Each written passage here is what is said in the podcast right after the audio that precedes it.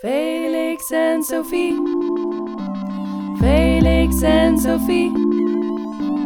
Felix en Sophie. Felix en Sophie. Felix en Sophie. Felix en Sophie. Hallo en leuk dat je luistert naar de Felix en Sophie podcast. Met deze keer de editie van afgelopen mei over filosofie en literatuur. Aan het woord is Roos Legers, die aan de hand van Marcel Proust illustreert dat er fenomenen en ervaringen kunnen zijn die in de literatuur wel kunnen worden gevangen, maar die te vluchtig zijn voor de instrumenten van de analytische filosofie. Veel luisterplezier.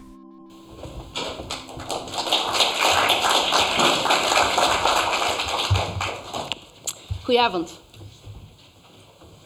Ehm, veel in eh, wat eh, Ruud zei, komt indirect terug in wat ik wil vertellen. Ehm, ik zal af en toe even proberen terug te verwijzen.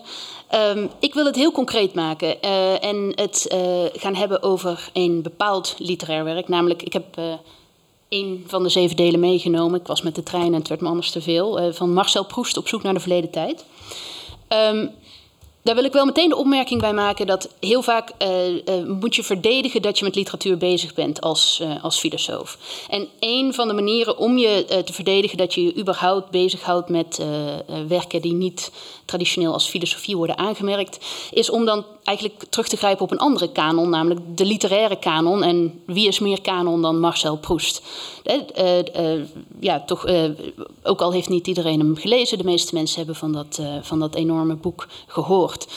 Met als voordeel dat, omdat de meeste mensen het niet gelezen hebben, je er ook van alles over kunt vertellen zonder dat. Um, uh, maar ik, ik heb daar, uh, ik, ik, ik, heb Proust al vaak gelezen, uh, ook met heel veel plezier. Maar ik heb ondertussen wel enige kanttekeningen bij die keuze die ik ook weer vanavond heb gemaakt. En wellicht kunnen we er straks in het gesprek over doorgaan. omdat ja, Proust ook tot de gevestigde orde behoort. Als het gaat om dat herformuleren van onze betrekking op de werkelijkheid, ehm, denk ik dat we ons juist niet moeten beperken tot die bijzonder kanonische werken, maar ook moeten kijken naar de pulpromans. Uh, naar, naar horror, naar fantasy, naar uh, science fiction. Uh, dat, dat, dat, dat wil ik dus gewoon eventjes zeggen bij wijze van, van introductie. We kunnen daar hopelijk nog over doorpraten. Maar nu dus toch even Proest. Um, uh, in het laatste deel uh, van Op zoek naar de verloren tijd beschrijft de verteller van deze roman, die zichzelf ook Marcel noemt, het, ligt heel dicht tegen Proust zijn eigen leven aan, maar dan beschrijft de verteller het boek op zich, het boek dat hij wil gaan schrijven en dat hij ons aanbiedt, dus het boek dat wij zitten te lezen, dat beschrijft hij als een optisch instrument.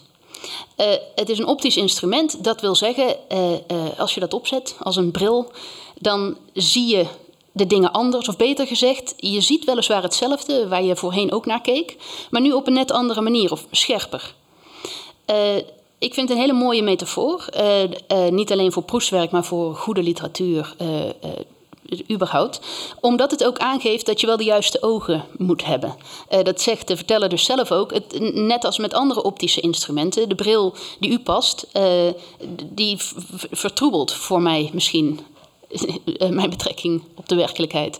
dus het moet wel passen. Um, uh, mij past deze bril bijzonder goed. Ik wil u meenemen vandaag en een aantal hele concrete voorbeelden geven uit Proest om te zien of het ook, of het ook voor u werkt. Um, uh, het ging net al over uh, uh, Madame Bovary en haar verveling. Um, verveling is ook voor Proust een enorm thema. Um, ik kijk tussendoor af en toe eventjes naar de, naar de tijd. het tekortschieten van het alledaagse leven, de, de sleur. een van die redenen ook dat dat boek zo enorm lang is, is omdat de verteller zich gewoon heel veel verveelt ook. en ja, daar moet je zelf dan ook doorheen als lezer. Dat is een opgave, maar het is het waard. Dus het is, de, het is de sociale sleur, maar ook heel belangrijk de intellectuele sleur. En als filosoof vind ik Proest mede heel interessant, omdat uh, uh, het boek doordrongen is van het idee dat alleen filosofie eh, afgebakend, filosofie, gewoon niet genoeg is. Of sterker nog, eh, bijzonder deprimerend. Eh, het, het schept een soort van afstand tot tot de werkelijkheid. Hij, eh, de, verteller beschrijft dat hij op een gegeven moment zit hij op een trein en hij kijkt naar buiten en hij ziet hoe het licht, het avondlicht valt op de boomstammen. Eh, eh, de trein staat even stil en hij ziet die boomstam in het avondlicht en hij weet, ik zou hierdoor ontroerd moeten zijn of ik zou dit mooi moeten vinden. En esthetisch kan ik precies uitleggen van waarom dit mooi is, maar het doet me helemaal niks. En erover nadenken en erover filosoferen of de esthetica erbij halen. Er gebeurt niks. Dit, is, dit, leven is nauwelijks de moeite waard. Het, sleur, het sleept zich voort.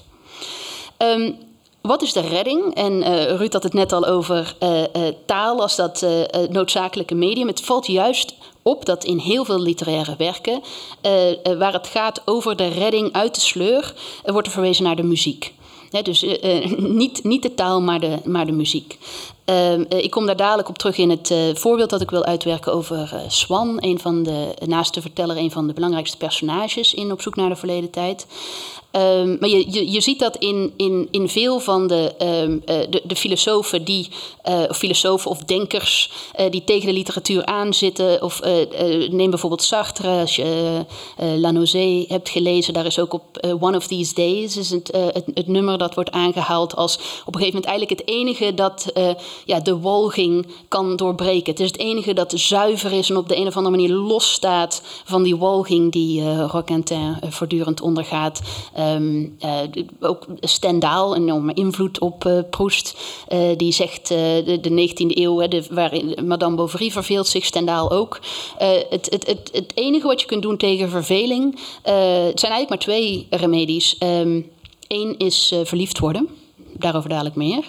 Eh, dan verveel je in ieder geval niet. Ehm, en het andere is Rossini. Twee opties. Eh, ehm, dus de, nou, de tweede is nu, eh, dat is makkelijk, dat kun je gewoon aanschaffen. Maar verliefd worden is ook niet moeilijk, daar hebben we het zo over.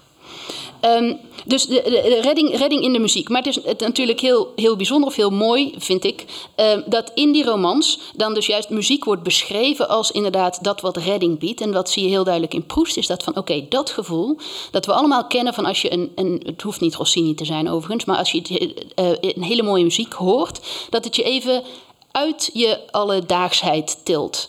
Eh, eh, eh, de verteller in Proest noemt dat een, een verjongend effect heeft het op dat moment. En, en dat je, al is het maar eventjes, weet van, ah, misschien is er nog van alles mogelijk.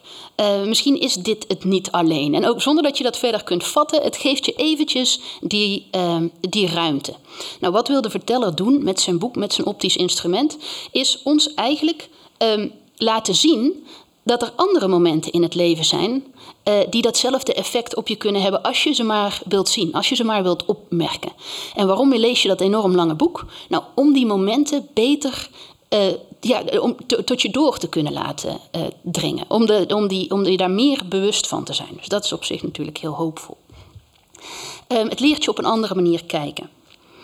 Eh, wat is mijn, mijn bredere these en wat wil ik eigenlijk illustreren door, door Proest hierbij te halen en daar ook wat concretere voorbeelden in te geven, is ehm, dat er fenomenen zijn, ervaringen, hè, zoals die, eh, dus, hè, dat, dat in de muziek, maar dadelijk ook de ervaringen eh, waar ik het over wil hebben, ehm, die in de literatuur kunnen worden aangeraakt, opgeroepen, eh, op scherp worden gesteld. Die als je er vervolgens de meer analytische, filosofische instrumentarium op loslaat, ehm, dat, dat is misschien wel interessant en leuk. Maar ondertussen verdwijnt nou juist datgene eh, wat zo belangrijk was. Het, het, ontsnapt aan die, aan die instrumenten. Dat geldt niet voor alle fenomenen, dat geldt niet voor alle ervaringen. eh, maar ik wil er een paar bespreken die, dat, die, die wellicht in deze categorie passen. Ehm, verliefdheid. Het is maar de vraag trouwens of het gaat om verliefdheid. U mag daarover oordelen. Ik ga het hebben over, over Swan. Eh, heeft iemand Proest gelezen? Eh, misschien het eerste deel? Een, eh, ja, oh, super. Nou, het, het, het, het fijne is dat je ook gewoon het eerste deel kunt lezen en zeggen van ik heb Proest gelezen. Ehm, nou, eerste, dat is waar. Hè? Maar het eerste deel is een soort van op zich staand deel. Dat gaat namelijk voor het grootste deel over een liefde van Swan. Dat beschrijft de een liefde van Swan, de, een, eh, eh, een hoofdpersonage dat eigenlijk vooraf, een af- voorafspiegeling biedt van wat de verteller dan verder nog zes volumes lang eh, gaat doen. Dus een soort van, soort van samenvatting zou je kunnen zeggen. Nou, hier is de situatie.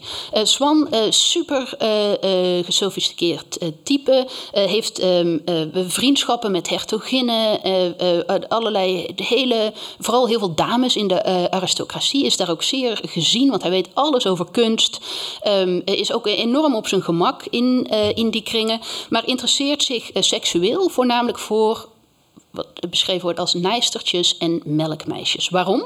Omdat die niet zo melancholisch en tragisch eruit zien als die eh, hertoginnen. Die zijn zo'n beetje meer Balenciaga-stijl, zo ingevallen wangen, hoge jukbeenderen. Nee, die melkmeisjes die zijn rond en roze. Ja, het is niet zo'n woke eh, beschrijving, eh, maar dat heeft, zijn, dat heeft zijn voorkeur. En hij slaagt er dus eigenlijk nooit in om verliefd te worden op vrouwen van zijn stand of in de, in de kringen waar die, eh, waar die in verkeert. Totdat eh, hij eh, Odette de Crécy ontmoet. Hij wordt daaraan voorgesteld. En aanvankelijk, ja, iemand heeft hem verteld, ja, hele bijzondere vrouw. Maar hij, hij snapt dat dit een mooie vrouw is, maar het doet hem eigenlijk niks. En hij gaat terug naar zijn eh, melkmeisjes. Ehm, eh, hij belandt echter op een gegeven moment op een in een eh, salon, dus zo'n eh, bijeenkomst waar een pianosonate eh ten gehore wordt gegeven. En hij, eh, door de, eh, er is een gastvrouw en die heeft zelf een plan en die zet hem op een heel on- ongemakkelijk klein bankje naast eh, Odette.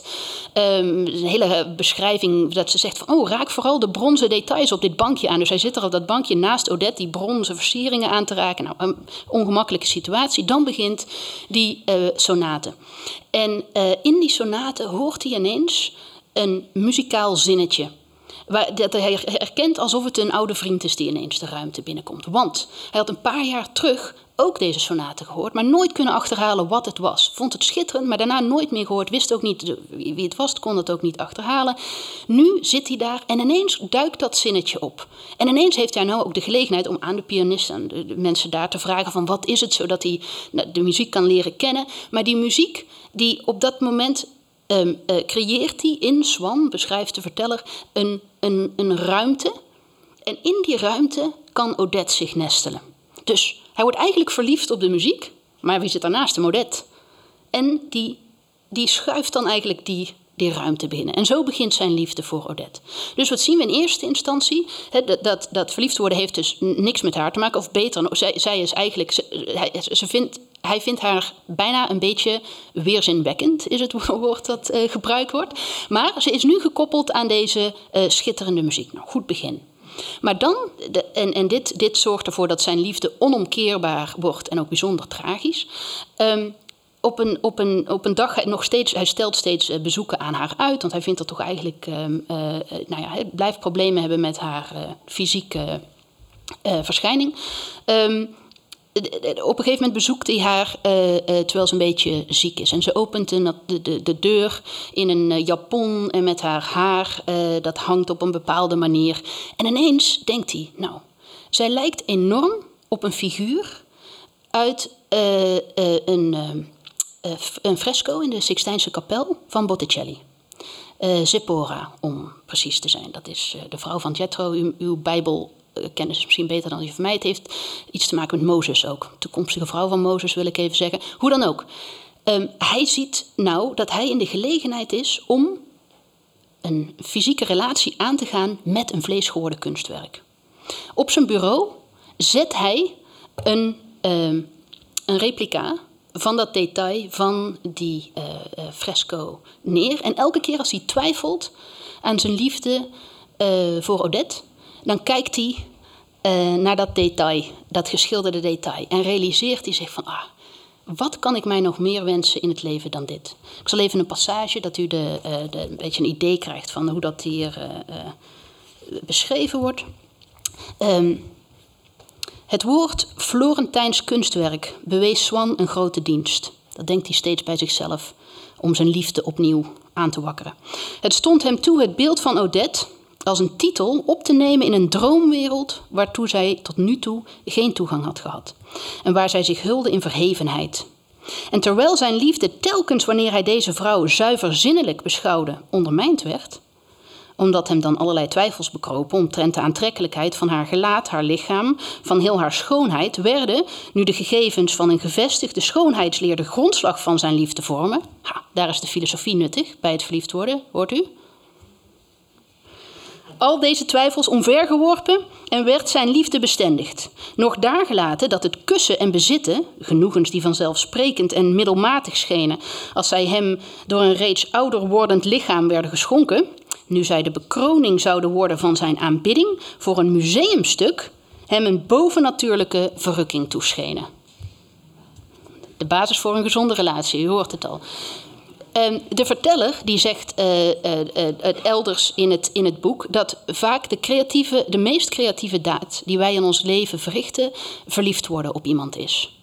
Omdat wij er dan in slagen om een volledig onopmerkelijk persoon allerlei eigenschappen toe te dichten. En dus heel erg creatief te werk moeten gaan. En om dat dan ook vol te houden. Dus laat staan dat je er dan mee trouwt, dan moet je echt hard aan de slag. Eh, voor veel mensen is dit de enige creatieve daad die ze ooit in hun leven eh, verrichten. En Swan maakt er dus echt eh, werk van.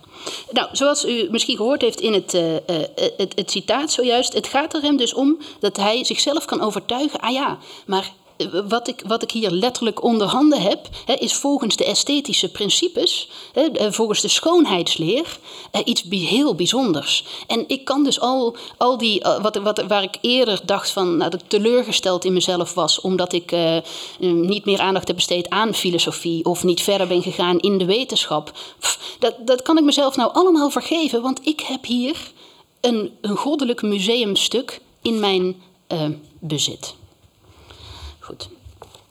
Um, uh, nou, uh, u denkt misschien bij zichzelf, uh, dat is niet, niet zo'n niet zo'n leuke relatie. Um, de manier waarop de verteller dit beschrijft en de manier waarop je het dus in de latere volumes ook ziet terugkomen in het leven van de verteller zelf. Um, dit is nogmaals, het optisch instrument past niet ons allemaal, maar toch mij althans, bekruipt zo het gevoel van oei, hij heeft het eigenlijk hier, hij blijkt het belachelijk, maar toch over iets heel herkenbaars. Namelijk de neiging die we hebben om inderdaad um, uh, toch heel erg met onszelf bezig te zijn in dit soort van verliefdheid, zogenaamd op iemand anders. Maar waar het eigenlijk om gaat is uh, de verliefdheid op ja, dat bouw, bouwwerk dat we eigenlijk zelf uh, hebben, hebben neergezet. Um, hoeveel, hoeveel tijd heb ik nog? Uh, meer dan twee minuten? Drie. Oké, goed. Ja. Nee, nee, nee, dat is uh, uh, prima. Ik, misschien komen we later nog aan een aantal toewijdingen, uitbreidingen toe die ik hier zou willen toevoegen. Um, wat, is mijn, wat is mijn punt met deze voorbeelden? Um, als je over Proest hebt gehoord, dan, dan weet je misschien niet dat hij ook bijzonder grappig is. Ik vind, hij het kan soms ook enigszins saai zijn, maar ook heel erg eh, grappig. Vaak in het op hele subtiele manier belachelijk maken van ja, waar we onze tijd zo doorgaan zijn spenderen. Maar vooral waar het aankomt op de manier dat we geobsedeerd kunnen raken met anderen. Um, dit, dit soort onderwerp, nog los van het feit dat het heel leuk is om over te lezen, uh, de, dat de, enerzijds het fenomeen op zich, hè, die obsessieve uh, verliefdheid, de manier waarop het hier neergezet wordt, het ook pijnlijk herkenbaar kan zijn, dat is iets waar we weliswaar vervolgens ook met de filosofische kaders over kunnen spreken. Maar, en dat is eigenlijk een beetje mijn pleidooi, ik zou willen aanraden dat we dan altijd toch ook terugkeren naar de literaire tekst, naar de roman. En nogmaals, hoeft niet deze roman te zijn, maar omdat daar de rommeligheid en ook de belachelijkheid en de kleinzieligheid, alles zit daar op zo'n subtiele manier verweven, dat het eigenlijk heel zonde is als je vervolgens vanuit een puur analytisch kader dan gaat zeggen van, oh en zo zit het. Want zoals ik al eerder zei, dat is dus mijn overtuiging, dat kan ook op zich heel interessant zijn, maar je dreigt dan wel in het proces net die uh, uh, die nieuwe visie, hè, dus wat je ziet door dat opties-instrument, uh, te verliezen. En het misschien wel vanaf een veilige afstand op een leuke manier te kunnen beschrijven. Maar wat, wat er ontbreekt is hè, dat speciale moment van, um, van herkenning, waarin al dat die rommeligheid verweven is. Um, ik wilde het eigenlijk ook nog gaan hebben over iets heel verdrietigs. Daarvoor is misschien gelukkig eh, geen, geen tijd. Ehm, eh, als u toch behoefte heeft aan een downer, dan kan dat eh, straks nog. Ehm, eh, dus we, waar, waar ik dan misschien mee, mee af wil sluiten, is dat iets wat we ehm, bereid zijn, heel makkelijk bereid zijn toe te geven waar het aankomt op literatuur, is dat je, dat, dat afhangt van smaak. En dit is wel voor mij, dit is niet voor mij. Eh, de- eh, en, en dat je affiniteit hebt met, met bepaalde schrijvers en niet, eh, niet met anderen. Eh, dit haakt denk ik ook een beetje in bij, eh, op Ruud's verhaal van zojuist. Ehm, eh, dat is natuurlijk evenzeer het geval in, in, in filosofie. We zullen dat dan vaak anders verwoorden, of tenminste, ik hoor collega's van mij, dit, dit is meer waar of meer juist. Maar het is natuurlijk, het- William James is mijn favoriete filosoof, die, die, is heel open. Die zegt van ja, of jij de voorkeur geeft aan meer analytische of continentale filosofie of wat dan ook, is gewoon temperament. Eh, en als je een heel gezond, eh, optimistisch temperament hebt, ben je waarschijnlijk analytische filosoof. En als je een beetje gedeprimeerd bent, eh, zoals de meer interessante mensen op aarde, dan, eh, dan zit je meer in die, eh, in die continentale hoek van laten we wel wezen. En dus, maar dat, dat dus dit, dit idee van het optisch instrument lijkt mij evenzeer te gelden voor filosofische werken eh, als voor eh, literaire. Dus ook meer een pleidooi hier om de twee ehm, eh, minder eh, gefocust te zijn op het uit elkaar halen van de twee en meer in wat deze wat mooie tekst in beide tradities eh, verbindt. Goed, daar zal ik het bij houden. Dank u wel.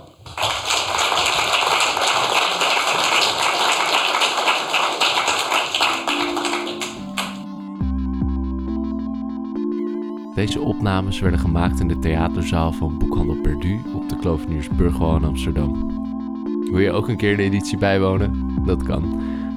Aankomende 19 september zijn we terug met een nieuwe editie. Kijk op de website in de show notes voor tickets en informatie. Hopelijk tot snel.